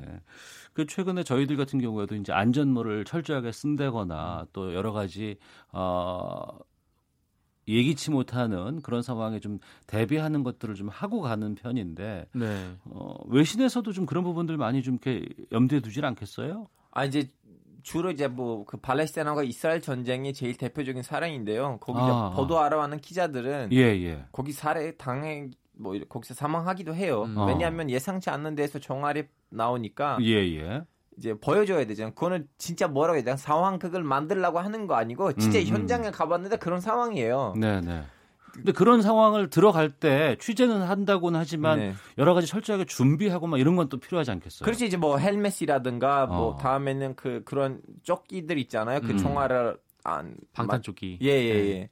예를 들면 그 제 선배들 중에서 이제 다 이렇게 헬멧하고 조끼를 입고 갔는데 이제 팔에서 총알을 맞았거든요. 어. 그런 이, 발에 예예 팔 어. 팔. 그런 일들이 일어나긴 일어나는 그 어쩔 수 없어요. 거긴 진짜 그 선배가 가서 아주 약간 멋져 보이죠. 좀 시청률 올려보죠. 그런 걸로 아니고 진짜 거기 지, 음, 음, 음. 지지하러 갔는데 네네. 현장 자체가 상황에서. 그런 거예요. 어. 어, 여러 가지 재난보도 지침 같은 것들을 잘 지키고 준수해야 되는 것이 좀 필요할 것 같은데 네. 지금 그게 현장에서 잘 지켜지고 있습니까 우리나라 경우에? 어, 예, 뭐 한국 기자협회 등이 이제 재난 보도 준칙을 마련했는데 네. 뭐 여기에 따르면 이제 방송 기자들은 사실 어쩔 수 없잖아요. 그 음. 화면을 음. 시청자들에게 보여줘야 되는 음. 의무가 있으니까. 하지만 그러면 그럴 때 방송을 해, 해야 될 때도 이 안전모나 아니면 뭐 음. 이제 밧줄 같은 걸로 몸을 묶는다든지 좀 이런 안전 장비를 착용할 것을 명시를 하고 있거든요. 네. 근데 이번에도 이제 KBS도 그러셨다고 했지만 뭐 다른 지상파 방송 그리고 YTN 같은 경우에는 모두 안전모를 쓰고 리포팅을 했더라고요. 근데 음. 아직 이제 종편 종합편성 채널 그리고 연합뉴스 TV 뭐 이런 경우에는 안전모를 착용하지 않고 리포팅을 하는 경우가 있었거든요. 음. 그래서 네. 뭐 굉장히 좀 취재진의 안전도 굉장히 중요한 문제이기 때문에 음. 이게 현장에서 잘 지켜질 수 있도록 이게 회사 차원에서 준비를 하고 대비를 해야 되는 건데 네. 이제 좀 그 부분이 아직은 좀 부족한 것 같습니다. 예. 그 차량도 잘 선정해야 돼. 일반 차량으로 가면 문제예요. 음. 그나마 좀 약간 무거운 큰 차량들 있잖아요. 그걸로 네네. 가야 돼요. 그 어직 리포팅뿐만 아니고 거기는 캠코더를 들고 오신 분이라든가 손 뭐지 그런 거 코디네이트 분이라든 다 안전을 생각해야 돼요. 그러니까 예전에 그런 부분들이 예전도 아닌 것 같아요. 이제 기자가 현장에 가서 리포트를 할때 네. 제가 직접 해보겠습니다라는 멘트가 상당히 좀 이렇게 사람들에게 각인될 때가 있었어요. 음. 그래서 이제 차가운 뭐 얼음물에 들어간다거나 아니면 네. 고공 낙하를 하는 걸 직접 해본다거나 이런 측면들을 보면 아 기자가 위험한 데서도 열심히 하네라는 것들이 있었는데 그걸 오히려 좀 우리가 좀 이렇게 관심을 받다 보니까 그것 때문에 그런지 모르겠지만 더 위험하고 또 더 자극적인 곳으로 일부러 좀 들어가지 않나라는 측면이 있거든요. 네, 맞아요. 뭐 그런 것들을 보면 오히려 시청자들 입장에서는 마음이 되게 불안할 것 같다는 음. 그런 좀 생각도 드는데 네. 좀 이런 뭐랄까 하여튼 그 장면 자체를 보여주는 건 굉장히 중요한 일이고 현장 상황을 중계하는 것도 중요한 일이지만 뭐 가장 안전한 것을 첫 번째로 좀 둬야 되지 않을까. 음. 네, 그렇게 생각이 좀 됩니다. 그 알파고 기자가 봤을 때 좀 재난 보도는 이렇게 했으면 좋겠다라는 그런 의견 같은 거 있을까요? 아니 지금 지금 상황이 좋은데 안 지키는 그 한국 기자 협회에서 지침이 나왔는데 그 지침에 맞춰서 하면 문제 없을 거라고 저는 봅니다. 네. 충분한 그 안전 장비를 다 입고 음. 거기 알맞춰서 하면 뭐 충분하다고 생각합니다. 저는. 네. 정상훈 기자 이번 같은 경우에는 그러니까 미리부터 좀 재난 보도 그 특보 체제로 많이들 방송들을 했었고 네. 경고를 했었어요. 네네. 그런데 이제 수도권이라든가 서울 쪽에서는 좀 아무래도 어, 여러 가지 큰 피해가 없었고 비라든가 바람이 좀 적었거든요. 네네. 그래서 일부에서는 야 너무 이거 언론에서 좀 호들갑 떠는 거 아니냐 이렇게 얘기를 하시는 분들도 분명히 좀 있는 것 같습니다. 음. 거기에 대해서는 어떤 생각이세요? 근데 사실 이번 태풍 같은 경우에는 굉장히 좀 세력도 강하고 이 태풍 모양 자체가 좀 특이했잖아요. 그러니까 네. 뭐 다른 태풍들은 이 태풍의 눈이 굉장히 작은데 음. 이번 거는 상당히 커가지고 속도도 느리고 또 이제 언제까지 피해가 어떻게 일어날지 모르는 좀 그런 상황이었으니까 그래서 네. 이번에는 언론들이 계속 주의를 주고 뭐 안전에 뭐 만전을 기울이게 하고 뭐 그런 점은 더 오히려 더더 더 이렇게 뭐 권장이 돼야 되는 측면이 아닌가 좀 그렇게 생각이 됩니다. 물론 그게 이제 지금에 와서야 뭐 이제 그 태풍이 조금 이렇게 안전하게 물러가서 음. 좀 다행이긴 한데 뭐 그렇지 않았다면은 뭐 오히려 이렇게 준비를 더 철저하게 했던 게 더 도움이 됐을 것 같아요. 알겠습니다. 자, 오태훈의 시사본부 금요일 순서입니다. 정상근 전 미디어오늘 기자, 자만 아메리카의 알파고 시나씨 외신 기자와 한 주간의 언론 보도 분석해보는 watchdog 감시견 시간이었습니다. 두 분 말씀 고맙습니다. 고맙습니다. 네, 감사합니다. 헤드라인 뉴스입니다. 농촌진흥청은 태풍이 지난 뒤 가축에 질병이 생기거나 사료 작물 생육에 문제가 발생할 수 있다며 주의를 당부했습니다. 마이크 폼페이오 미국 국무장관이 국무부 청사에서 기자회견을 열고 북한 비핵화 논의를 위해 다음 주 북한을 방문한다고 발표했습니다. 지난달 우리나라 순상품 교역 조건이 3년 8개월 만에 최저 수준을 기록했습니다. 차량 공유 서비스인 car sharing을 이용한 소비자들은 이용 편리성에는 높은 점수를 줬지만 가격과 보상 절차에 대한 만족도는 상대적으로 낮은 것으로 조사됐습니다. 비자카드가 시장 지배력을 남용해 수수료를 일방적으로 인상했다는 의혹에 대해 무혐의 결정이 내려졌습니다. 남북 공동 연락사무소의 상시 운영을 위한 물자 공급이 유엔 안전보장이사회 대북 제재 결의를 위반하는지 여부를 살펴보겠다고 미국 국무부가 밝혔습니다. 전국 민자 고속도로의 통행료가 일반 고속도로보다 평균 1.4배 비싸다는 주장이 제기됐습니다. 미국과 중국이 돌파구를 찾지 못한 채 이틀간의 무역 협상을 마쳤습니다. 지금까지 라디오 정보센터 조진주였습니다. 이어서 기상청의 최영우 씨입니다. 네, 이 시각 태풍 정보입니다. 19호 태풍 솔릭은 1시 현재 강릉 북동쪽 약 70km 부근 해상까지 더 진출했습니다. 솔릭은 어젯밤 11시 중간 강도의 소형 크기로 목포 남쪽 부근인 해남 화원반도에 상륙한 뒤 약소형으로 세력이 급 약해지고요. 속도도 빨라졌죠. 2시간 반 전쯤 이렇게 동해상으로 진출을 시작해서 조금 더 나아갔습니다. 오늘 밤 독도 부근 해상을 지나서 24시간 이내에 온대 저기압으로 변질돼 태풍의 일생을 마감하겠습니다.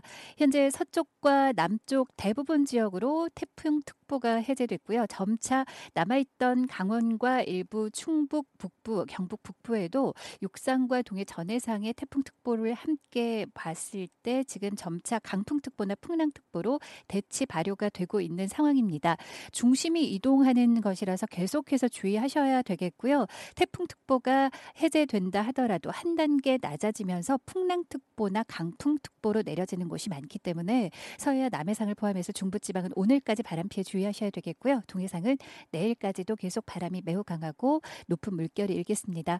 오늘 하늘은 좀 흐리고요. 태풍의 중심이 동해상으로 물러나면서 중부지방은 대부분 오후까지 이렇게 산발적으로 비가 좀 내리고 강원도는 밤까지 이어집니다. 강원 영동 북부 30에서 80, 많은 곳 120mm 이상 비가 좀 더 내리고요. 그 밖의 지역은 5에서 40mm 정도 비가 오면서 낮 기온도 좀 주춤하겠습니다. 다만 경상도 지역은 대구 33도 등 폭염특보는 내려져 있지 않은데 폭염 관심 지역에 해당하니까 주의하셔야 되겠고요. 서울은 오늘 29도, 강릉 28도 선에 머물겠습니다. 8월의 마지막 주말인 내일 기압골 때문에 새벽에 경기 북부나 강원 영서 비가 오겠고 제주는 아침 한때 비 소식이 있고요. 일요일은 남부지방에 가끔 비가 오고 월요일은 전국에 또 비가 와서 당분간 낮 기온은 30도 안팎을 유지하겠습니다. 오늘 내일 미세먼지 농도 좋겠고요. 오전 농도는 보통이 예상됩니다. 있습니다. 현재 서울 기온은 26도로 비교적 선선합니다. 지금까지 KBS 태풍 정보 전해드렸고요. 이 시각 교통 상황 연결하겠습니다. KBS 교통정보센터 김미영 씨가 정리해드립니다. 네, 교통정보입니다. 점심시간 답게 도로 한산합니다. 서울 시내는 동부간선도로 도심 쪽 창동교부터 월계 일교 쪽으로 짧게 밀리고 있고요. 반대 외곽 쪽 그리고 교차에서 지나는 북부간선도로 양쪽 방면 모두 수월한 운행 중입니다. 내부순환도로 위로도 특별한 정체 구간 없이 양쪽 방면 모두 전 구간 이동할 수 있고요. 강병북로는 구리 쪽 난지도부터 서강대교 구간 서행 중입니다. 일산 쪽은 한남대교에서 동작대교 사이로 지체와 정 정체고요. 다시 마포에서 양환대교 사이로도 시속 3, 40km 속도로 이동 중입니다. 올림픽대로 잠실 쪽은 수산시장 부근에서 짧게 밀리고 있고요. 반대 공항 쪽은 한남과 동작대교 사이로 서행하고 있습니다. 북부 서부 간선도로 외곽 쪽으로 성산대교부터 고척교, 다시 광명교와 금천교 사이로 밀리고 있고요. 반대 도심 쪽은 안양교부터 성산대교 쪽으로 쭉 밀렸다 풀렸다를 반복하고 있는데요. 나란한 안양천로는 전 구간 소통 상황 괜찮습니다. 분당 수서로 청담대교 쪽은 수서에서 탄천 일교 쪽으로 밀리고 있습니다. 고속도로도 수도권 일부 구간에서만 짧게 밀리고 있는 정도인데요. 경인고속도로는 서울 쪽 인천 요금소 갓길에서 화물차 사고 처리하고 있으니까요. 주의 운행하시기 바랍니다. KBS 교통정보센터였습니다.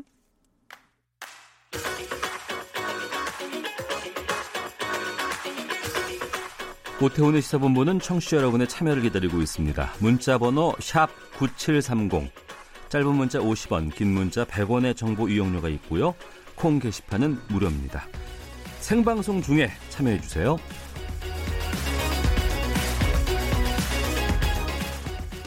네, 19호 태풍 솔릭은 기세가 많이 약해진 상태로 동해로 빠져나갔다고 하죠. 이번 태풍의 예상 경로가 계속해서 변경이 됐습니다. 아, 이에 대한 내용들 좀 짚어보겠습니다. 국립재난안전연구원 방재연구실의 안재찬 연구관을 연결하겠습니다. 안녕하십니까? 어, 네, 안녕하십니까. 안지찬입니다. 네. 이번에 태풍의 경로가 계속 바뀌었는데 지금 쏠릭은 어디에 있습니까? 어, 24일 10시 기준으로 예. 강릉 남서쪽 40km 부근 어, 40km 부근에서 시속 50km 속도로 북동진 중에 있습니다. 예. 어제 밤부터는 뭐 4km로 이동한다 그래서 걸음거리와 비슷한 수준으로 간다고 했더니 지금은 시속 50km 속도로 빠르게 갔군요. 네네. 어, 그 예측과 달라진 태풍 경로가 바뀐 가장 큰 원인은 뭐로 보이는지요? 네, 추후 정확한 분석을 통해 이루어져야 하나 현재 한반도를 둘러싼 주변 기압의 세력으로 인해 경로가 변경된 것으로 추정이 됩니다. 네. 그 우리나라가 강원도까지 포함해서 완전히 이번 태풍의 세력에서 벗어나는 시간은 언제쯤으로 예상하십니까? 네, 현재 어, 기상청에서 발표한 내용으로 봤었을 때는 24일 15시 강릉 동북 동쪽 170km 해상으로 21시에는 독도 북북 동쪽 320km 부근 해상으로 이동이 예상됩니다. 따라서 태풍의 세력에서 안전히 벗어나는 시간은 한 24일 뭐 밤 정도가 될 것으로 보여집니다. 네. 이번 태풍으로 인해서 어떤 피해가 가장 많았는지도 좀 알려주세요. 아, 예. 어, 8월 24일 11시 현재 중앙재난안전대책본부의 잠정 집계에 따르면 인명피해는 실종 1명, 부상 2명, 이재민은 일시 대피 20세대 46명으로 보여집니다. 네. 어, 현재까지 도로, 산사태 등의 피해는 매우 적은 것으로 보고되고 있고요. 어, 제주, 전남 등에서 가로수 140번 피해, 그리고 제주, 전남, 강주 일원 주택 상가 축사 등에서 한 2만 2천 동에서 정전이 발생한 바 있으나 현재 22,274개 동 98%가 복구된 것으로 집계되고 있습니다. 예, 밤 사이에 사고 내역이 추가로 집계되면 피해가 늘 수는 있지만 발생 촉이 누사 매미보다 강하다. 느리고 강한 태풍으로 엄청난 피해를 입힐 거라고 예상됐던 것에 비하면 다행히 적은 피해라고 할 수 있습니다. 예. 이번에 태풍 그 이동 속도 때문에 많은 사람들이 이제 여러 가지 얘기를 했었는데 이렇게 속도가 같은 태풍임에도 불구하고 계속 뭐 밤 사이와 또 지금과 이렇게 많이 변하는 이유는 뭡니까? 네. 어, 한반도에 머물러 있던 북태평양 고기압을 뚫고 오면서 속도가 느려진 것으로 추정이 되면서요. 향후 정확한 분석이 필요할 것으로 보여집니다. 어, 더불어 가지고 태풍이 유지하던 에너존 그러니까 다시 말하면은 바다의 수증기가 덩달아 가지고 줄어들면서 어, 세력이 약해지고 속도가 느려진 것으로 보여집니다. 네. 어, 예측을 잘못했던 것일 수도 있을 것이고 여러 가지 상황들이 바뀌었었을 수도 있기 때문에 말씀을 드리는 건데요.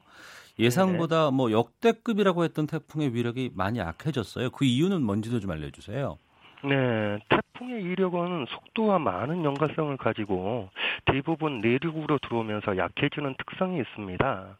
우선 태풍 쏠릭의 경우에는 이동 속도가 많이 느려, 느렸기 때문에 어, 제주도 한라산 부근과 전라남도 내륙으로 천천히 걸쳐서 들어오면서 좀 이력이 약해진 것으로 판단됩니다.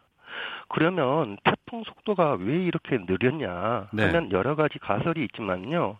어, 이 중에 어, 20호 태풍 시마노의 영향도 무시할 수 없다고 보여집니다. 음. 시마노의 바람이 솔릭을 빨리 나가지 못하게 해 속도가 느렸고 경로 예측도 힘들었던 것으로 추정이 됩니다. 네. 이번에 서울 수도권 중부 지역은 좀 피해가 좀 적었던 것 같고 제주와 네. 호남 지역 이쪽에 상당히 좀 피해 컸다고 합니다. 예상치 네네. 못하게 좀 피해를 입은 경우에 어, 좀 어떻게 대처를 하는 게 좋을지도 좀 알려주세요. 많이들 당황해 아. 하신 상황일 것 같기도 하거든요. 네, H로 복귀 시에 출입 전에는 피해 여부를 확인하고 파손된 시설물이 있을 경우에는 사진을 찍어두고 가까운 주민센터에 신고하셔야 됩니다. 특히 침수 지역에는 감정과 오염 문제가 있으니 물이 다 빠지기 전에는 접근이 상, 어, 접근을 상가하셔야 됩니다. 어, 침수된 주택은 가스, 전기 차단기가 내려가 있는지 확인하시고 한국가스안전공사, 전기안전공사 등 전문가 점검 후에 사용하셔야 됩니다. 그리고 수도관이 파손된 경우에는 물이 끊길 수 있는데요. 어, 지자체나 주민센터에 연락하여 보수를 받기를 음, 바랍니다. 네. 그 재난 피해 입었을 때 좀 특히 도움받을 수 있는 곳은 어디입니까? 음. 아, 예. 어, 태풍 피해 시 피해 보상을 위해서라도 어, 피해 시간, 위치, 내용 등이 잘 나타나도록 사진 등을 미리 찍어 두시고 해당 지자체에 신고하시면 좋겠습니다. 어, 무엇보다도 개인 재산 보호를 위해서 풍수의 보험 제도를 잘 활용하시는 것이 좋겠습니다. 이번 태풍이 아니더라도 태풍은 계속적으로 발생하니까는요. 국가와 지자체에서 보험금 지원과 2018년도부터 소상공인 상가나 공장에 대한 부분도 추진한다고 하니까 잘 알아보시고 도움을 받아 어, 받으셨으면 좋겠습니다. 예, 말씀 고맙습니다. 네, 감사합니다. 네, 국립재난안전연구원 방재연구실의 안재찬 연구관이었습니다. 아, 태풍 쏠리기 강릉 쪽을 거쳐서 이제 한반도를 빠져나간다고 했죠. 강릉을 연결해서 강릉 상황 어떤지 좀 들어보겠습니다. KBS의 최정아 리포터 연결합니다. 나와 계시죠?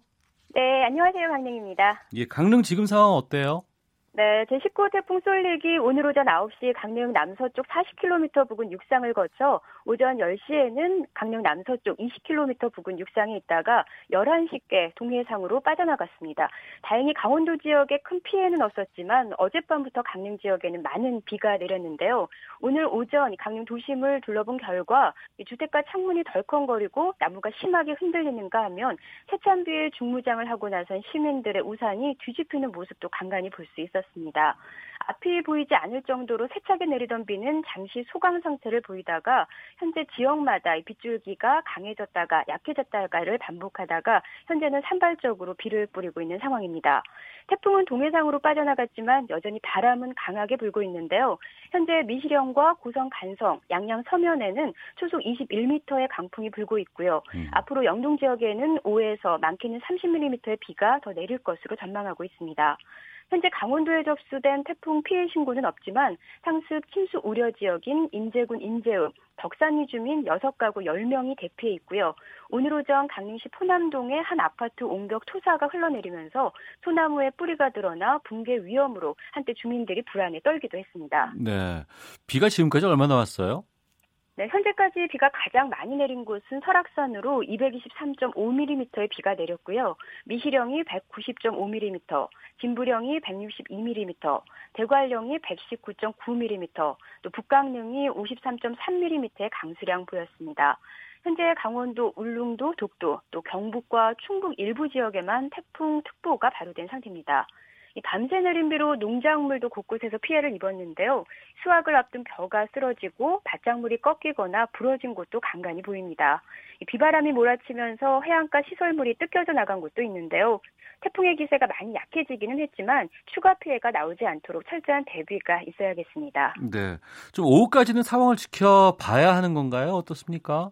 그렇습니다. 이 태풍의 중심이 육지에서 바다로 빠져나가면서 오전 11시 동해상으로 이동을 했는데요. 그래도 오후는 돼야 완전히 태풍의 영향권에서 벗어날 수 있을 것으로 보입니다.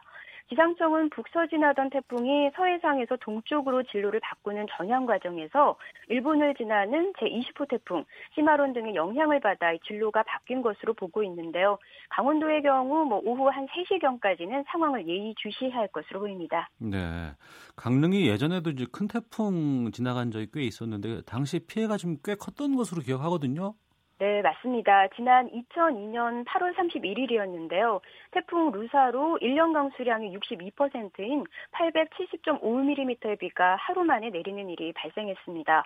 당시 태풍으로 246명의 인명피해와 5조 원이 넘는 재산 피해를 냈고요. 더욱이 이듬해인 2003년에도 이 태풍 매미로 인해 9월 11일부터 13일까지 358mm의 강수량이 내려 40명의 인명피해와 3,360억 원의 재산 피해가 났습니다. 참 안타까운 일이 아닐 수 없었는데요. 이 피해 복구에만 수십 년이 걸리는 데다 시민들은 이번에도 이제 그날의 악몽이 되풀이될까봐 불안해하는 모습을 많이 보였습니다. 예, 알겠습니다. 자, 강릉의 최정아 리포터였습니다. 고맙습니다. 네, 감사합니다.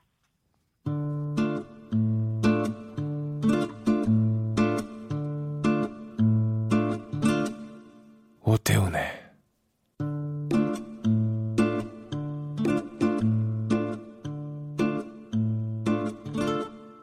시사본부.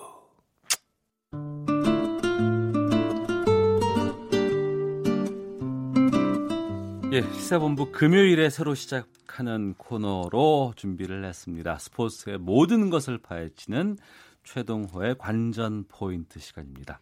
최동호 스포츠 평론가와 함께하겠습니다. 어서 오십시오. 예, 안녕하세요. 아유, 모든 것을 파헤치는 열심히 해야 되겠네요.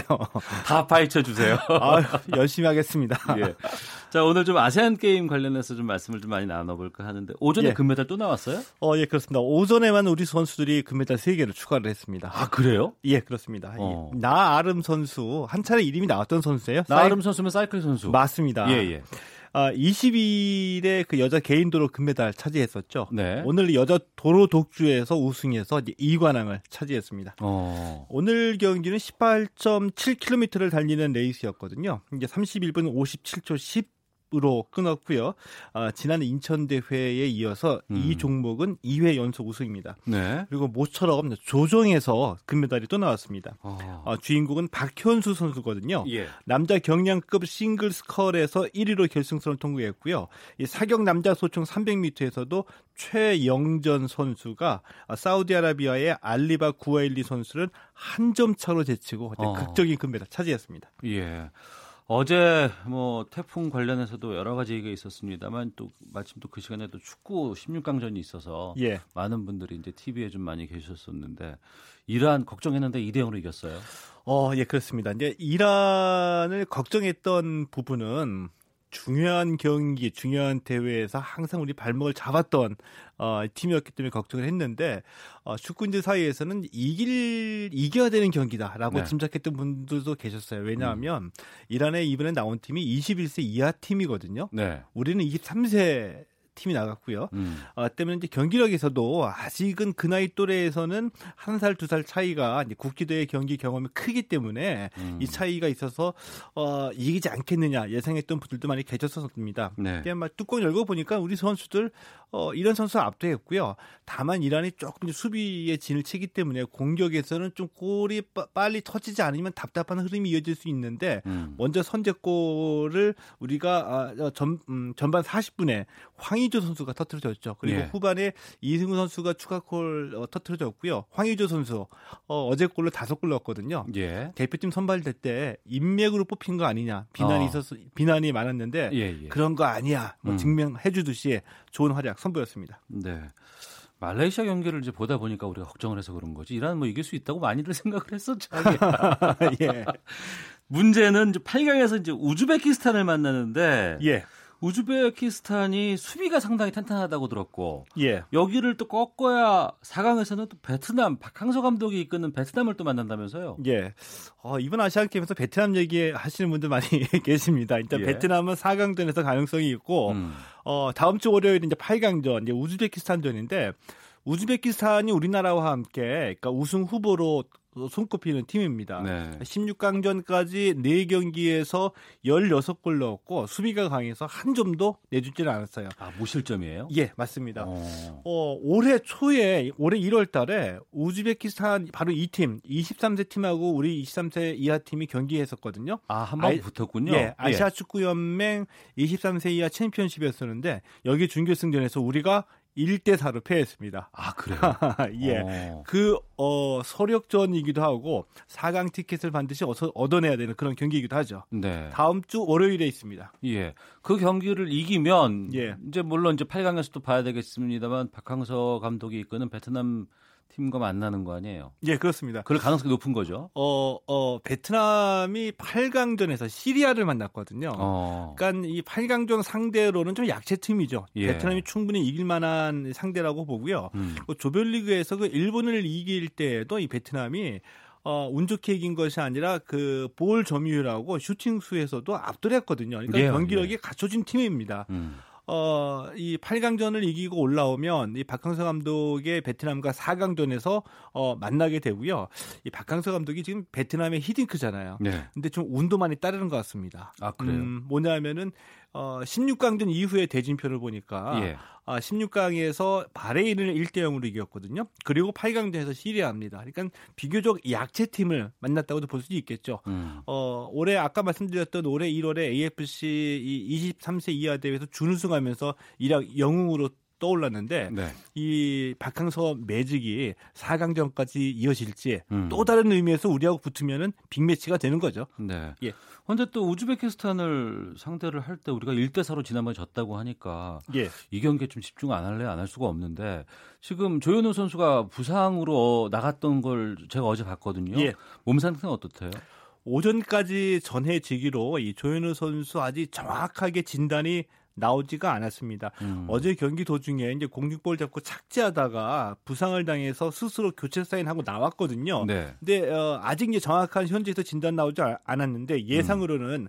만약에 큰 부상이 아니었다고 한다면 우리 전체 선수단이나 대표팀의 그 의무 트레이너가 있기 때문에 분명히 진단이 나왔을 겁니다. 그, 그런데 아직까지 정확한 진단이 나오지 않았다고 하는 것은 의외로 어. 의외로 부상이 작지 않다라고 예. 볼 수도 있고요. 만약에 8강전에 조윤우 선수, 선수가 뛰지 못하면은 어, 우리 이제 이 골키퍼가 두 명이거든요. 한 명은 이제 송범근 선수인데 네. 송범근 선수가 8강전부터 뛰어야 되겠죠. 음.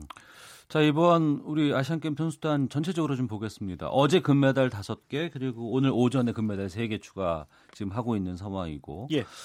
펜싱 이관왕에 오른 구본길 선수가 두 발 뻗고 잘 수 있게 됐다라고 말을 했다는데 이게 무슨 사연이 있어요? 어, 저는 좀 이 구본길 선수 칭찬을 많이 해주고 싶습니다. 이게 병역 특례와 관계된 얘기거든요. 네. 어, 그러니까 이 구본길 선수 어, 지난 월요일에 사부르 어, 개인전 결승전에서 팀 후배 오상욱 선수와 만났습니다. 근데 네. 오상욱 선수는 병역 미필 선수예요.